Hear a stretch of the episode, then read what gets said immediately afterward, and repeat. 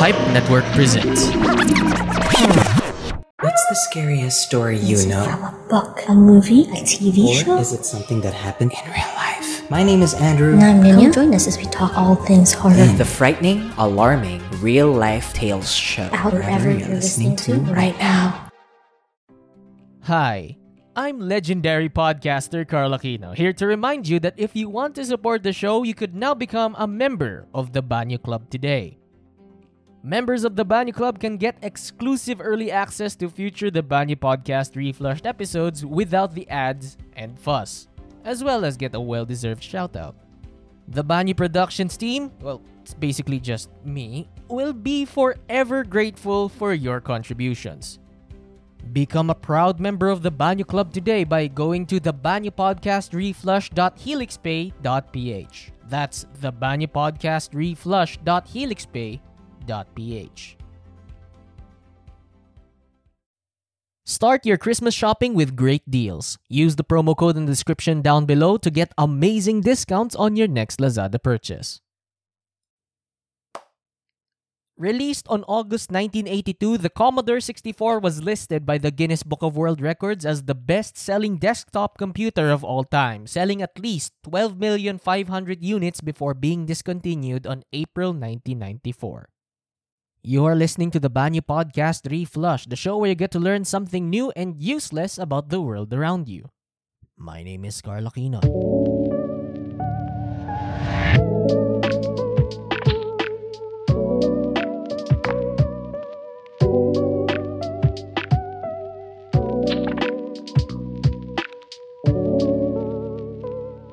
Alright, for today we'll be discussing a little bit about technology. Pero before we dive into our main topic, I'd like to discuss first the history of the internet. Sure as hell, ginagamit mo ang internet. I mean, right now, if you're listening to this on Spotify, Anchor, or wherever you listen to podcasts, most likely, ginagamit mo streaming nito. You're using the internet to listen to this episode. That's what podcasts are. Hindi na talaga natin matatakasan ng internet. Almost everywhere you go, merong connected na device sa internet. And we use it in almost every aspect of our lives. Whether, it's for work, for school, or for leisure, casual, ano lang, casual surfing. It's there. We'll never be able to escape it. Pero kung hindi ka pa rin familiar kung ano ang internet, well, I'm here for you. The internet is basically just a system of interconnected computers in a network. So, as long as you're connected, you're interacting with other people who use computers that are also connected, you are using the internet. Yun yung pagkakaintindi ko. Now, the earliest days of the internet can be traced back actually nung 1950s, 60s, and 70s sa United States military. Oo, most of our most of our technology, mga na-enjoy natin ngayon, originally nade-develop sila para sa military. Ganyan talaga yan. Isa sa mga kauna-unahang mga interconnected networks na dinevelop ay yung tinatawag na ARPANET o Advanced Research Projects Agency Network. Yan. This network was first utilized, yes, by the Advanced Research Projects Agency noong 1969.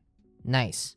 Itong ARPANET na to, ginawa siya ng mga tao dito sa agency na to dahil gusto nila na makahanap na isang mas madali, mas secure na paraan para mag-relay ng information sa isa't isa.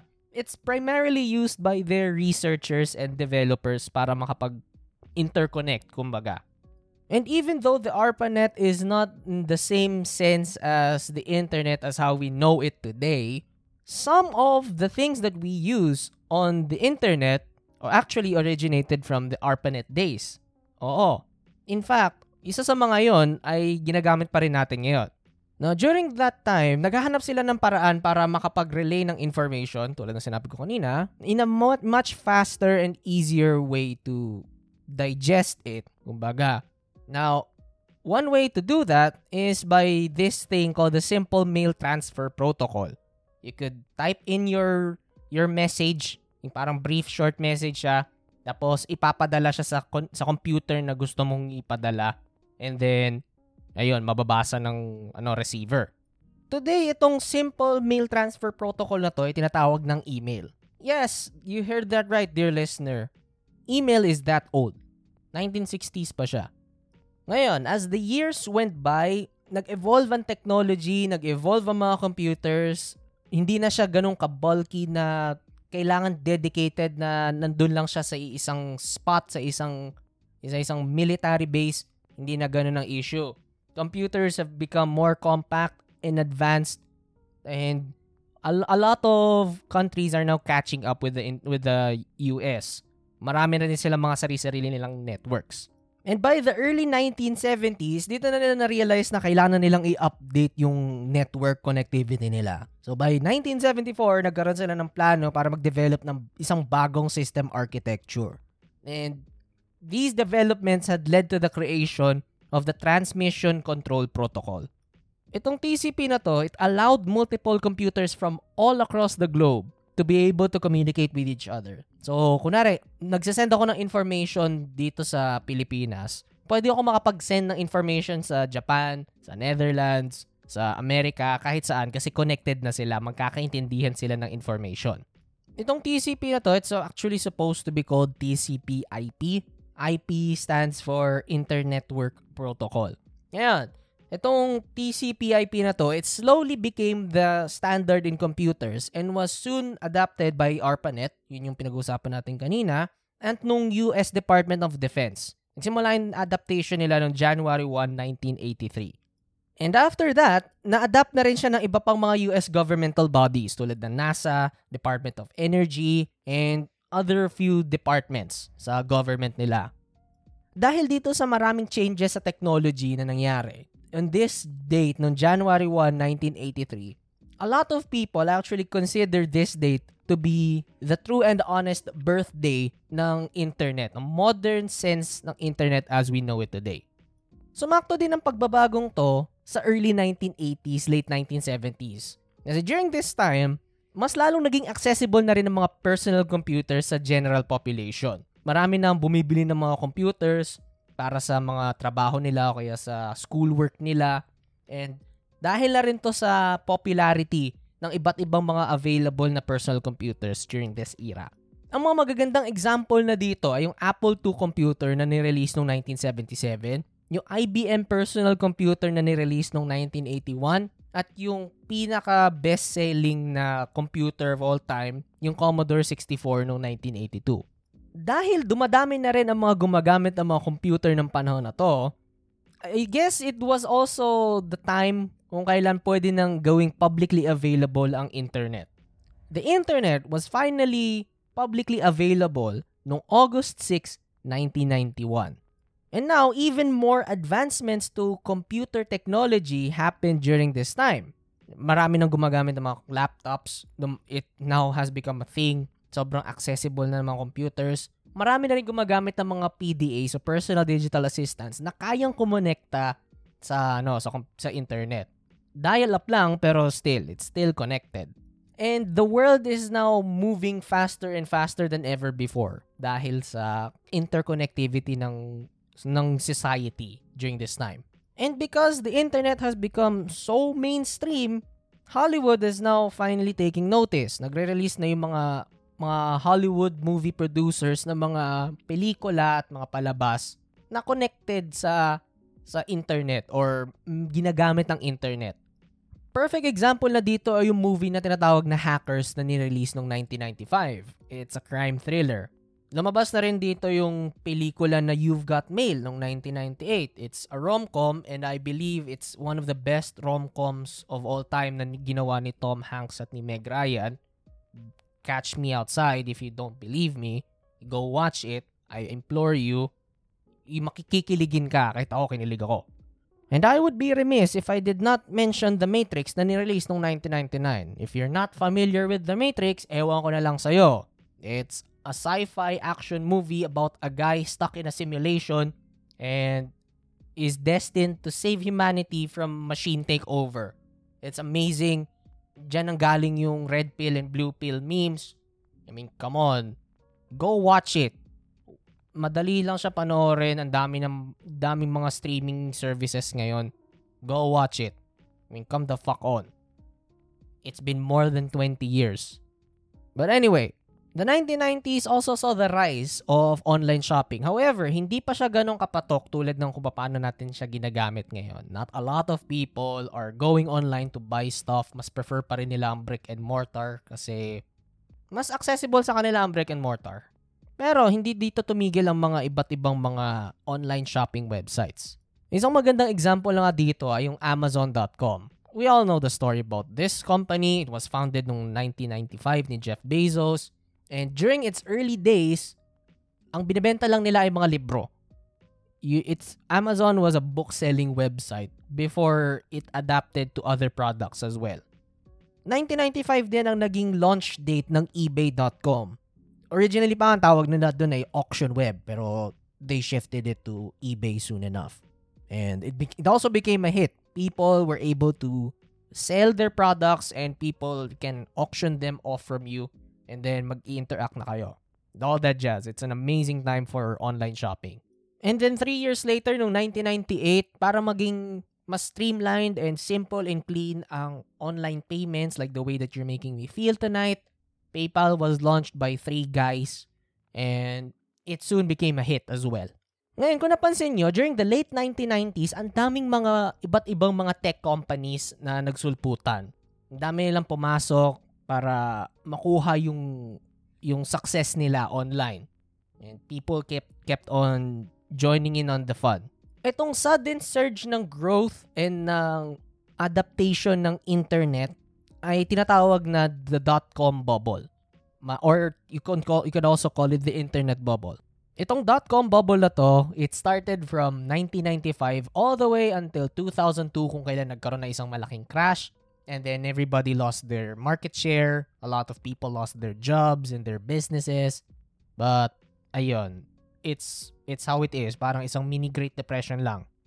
So ngayon, nagtataka ka na siguro. Carl, you've been rambling for about 10 minutes now.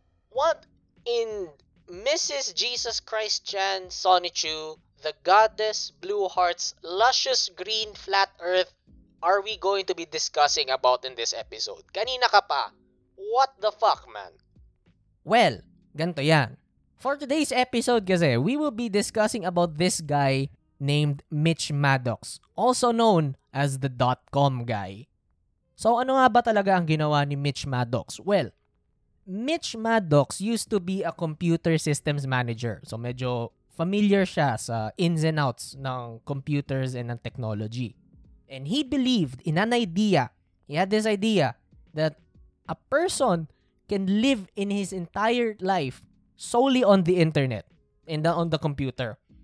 He believed na kaya mabuhay na isang tao gamit lang ng isang computer at ng isang credit card. That's it. Hindi hindi mo na kailangan lumabas ng bahay mo, hindi mo na kailangan makipag-interact sa iba't iba through face-to-face, all that jazz. Ganon yung paniniwala niya. And to prove this, he volunteered himself to quarantine in a secret location somewhere in the United States. Meron lang siyang computer at internet connection and he's, he planned to stay there for 365 days. Sinimulan niya tong social experiment niya to noong January 1, 2000 kung kailan sinasabi daw ng mga tao na gugunaw ang mundo dahil sa Y2K bug.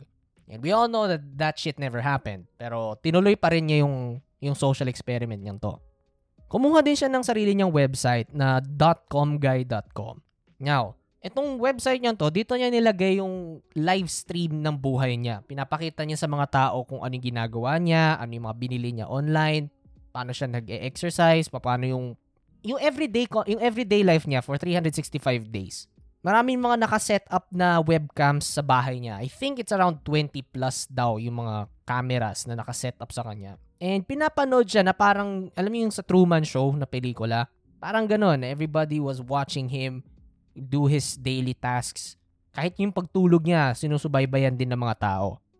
And for some reason, bago siya pumasok sa bahay ni kuyang to, he legally changed his name to .com guy. I don't know why. Ewan ko kung part to sa pag-prove niya ng point niya or whatever. Basta binago din niya yung pangalan niya.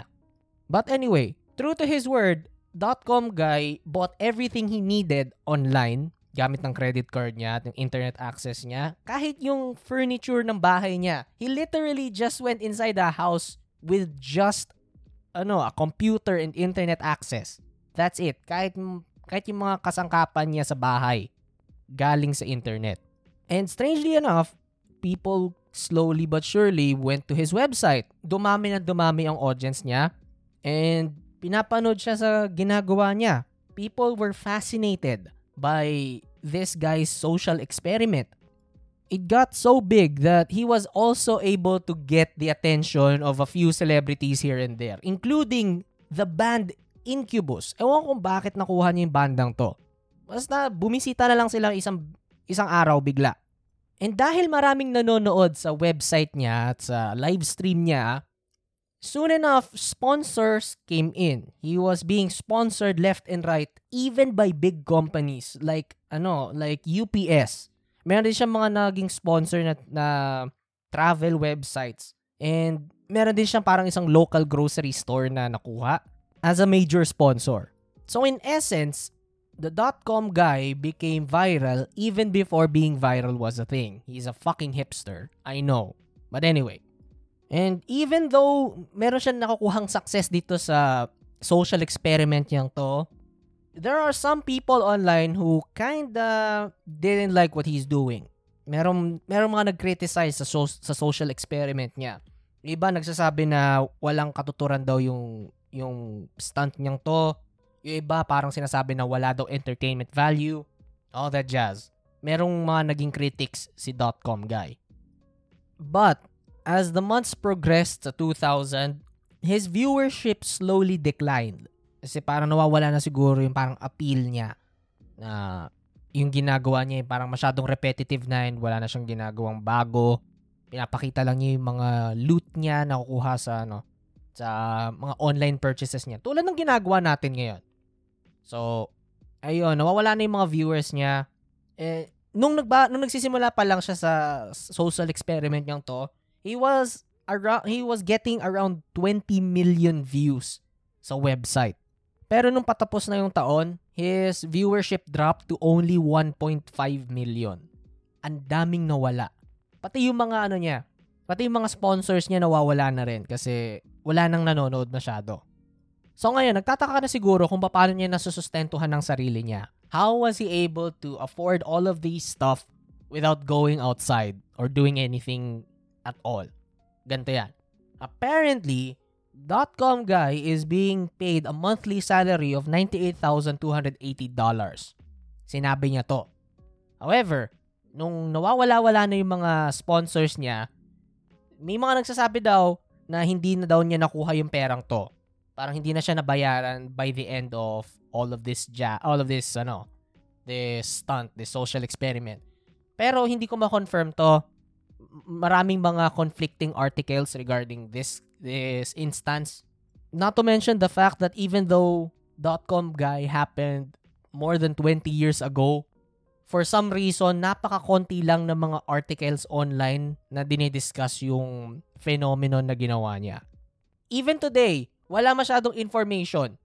I had to scourge 20-year-old articles online just to get some information. Even the Wikipedia article for .com guy is fucking short. Medyo scarce ang information regarding sa mga exploits ng .com guy. I don't even know who else went to his ano, his his show or his live stream besides Incubus and this other ano, his other announcer. Hindi ko alam kung ano pa yung mga ginawa niya doon. Basta meron siyang he did this stunt. Ganun lang 'yun, yun lang alam ko. But anyway, hindi nagpatinag ang .com guy.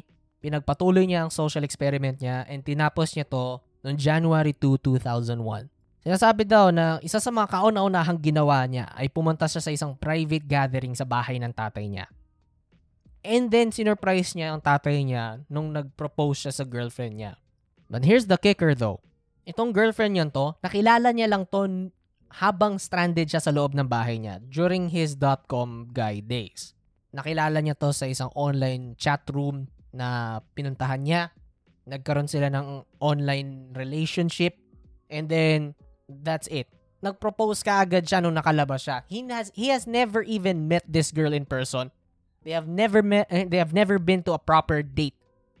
Ewan ko kung ano yung nakita niya sa babaeng to. And I'm not sure kung siya pa rin yung asawa niya. or nag-divorce sila or kung natuloy man yung kasal at all.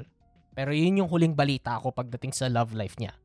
After the dot-com guy saga ended, he was also able to legally change his name back to Mitch Maddox. But it took him a few years further. Parang 2004 pa ata niya nakuha yung pangalan niya ulit. I don't know. Pero one day, sabi daw niya na uh, ibebenta na lang daw niya yung trademark and then sila nang bahala doon. So, ayun, nagbago yung pangalan uli niya. Ngayon, nagtataka ka na siguro kung ano yung ginagawa na ni Mitch Maddox ngayon. Ngayon, 2022. Well, apparently, Mitch Maddox is working as a technology evangelist para sa isang company na tinatawag na Ultimate Software. Ano ba ang technology evangelist? Well, basically, it's just a guy who's promoting ano, a technology and sinusupport niya to. Basically, he's a PR guy. Parang ganon. It's not like yung parang religious evangelist na may daladalang Bible. Hindi ganon. Parang PR guy lang talaga si Mitch. But I'm not sure kung kung technology evangelist pa rin siya kasi uh, a few sources tell me na parang nawala yung company or at least nag-merge para bumuo ng isang bagong corporation but I am not sure. I am not sure. Sobrang konti lang ng information regarding kay .com guy. And he's not even that active online anymore. I mean, nakita ko yung LinkedIn niya. But that LinkedIn is barren.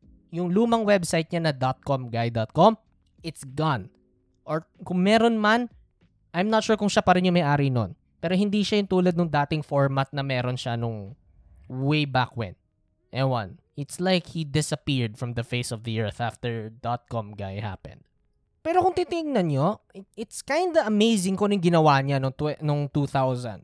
Kasi 20 years later, the world experienced this little thing called ano, COVID-19. You may be familiar with that. I'm not sure.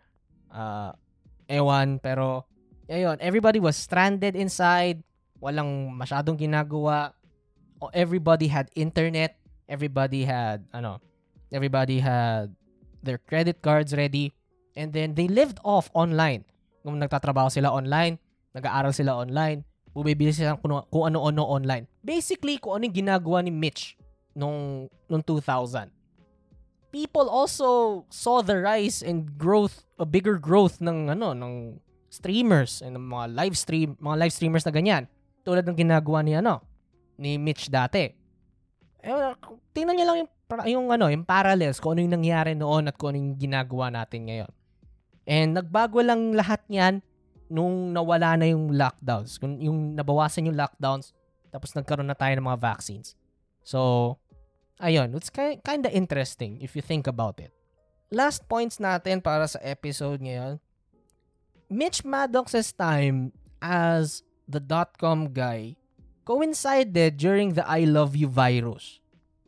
Nung, na-realize ko lang yun habang nagre-research ako no, tungkol sa episode na to it was on the same time frame even though isang araw lang nangyari yung majority parang isa o dalawang araw lang nangyari yung attacks but it did happen on the same ano time frame. And it's quite fascinating to see na dot .com guy wasn't affected by ano the I love you virus at all which is quite fascinating. Kasi on is constantly on the internet lang siya ng panahon na yon But anyway, if you want to learn more about that topic, yung I Love You virus, I've already made an episode on that, episode 24. I've lo- I've released it nung 2020. You can check it out. Search nyo lang sa Spotify, Anchor, or sa kahit na nung podcast app na ginagamit nyo. Or you could check the description. I'll link it there. Okay? You can check it out. It's a fascinating topic. Go listen to it. But anyway, we wrap things up for our episode today about the life and times of the dot-com guy. If you like this episode, you know what to do. Please like, share, rate, and subscribe to the podcast. Please like our Facebook and Instagram at Stories and Podcasts. Kung may idea kayo or topic na gusto nyo i-cover ko para sa isang future episode, please message me on the page or you can email us at storiesandpodcasts at gmail.com. If you want to support the show in a more personal way, you could consider donating via Gcash, PayPal, or Coffee. Become a proud member of the Banyo Club today by joining in at the Banyo Podcast reflush.helixpay.ph. You'll get a shout out and exclusive early access to future TBPR episodes. And finally, mapapakinggan ang The Bani Podcast 3 Flushed and The Carl Aquino Experience Requiem sa Spotify, Anchor, or sa kahit nanong podcast app na ginagamit nyo. Once again, this is your host Carl Aquino signing off. See you on the next episode.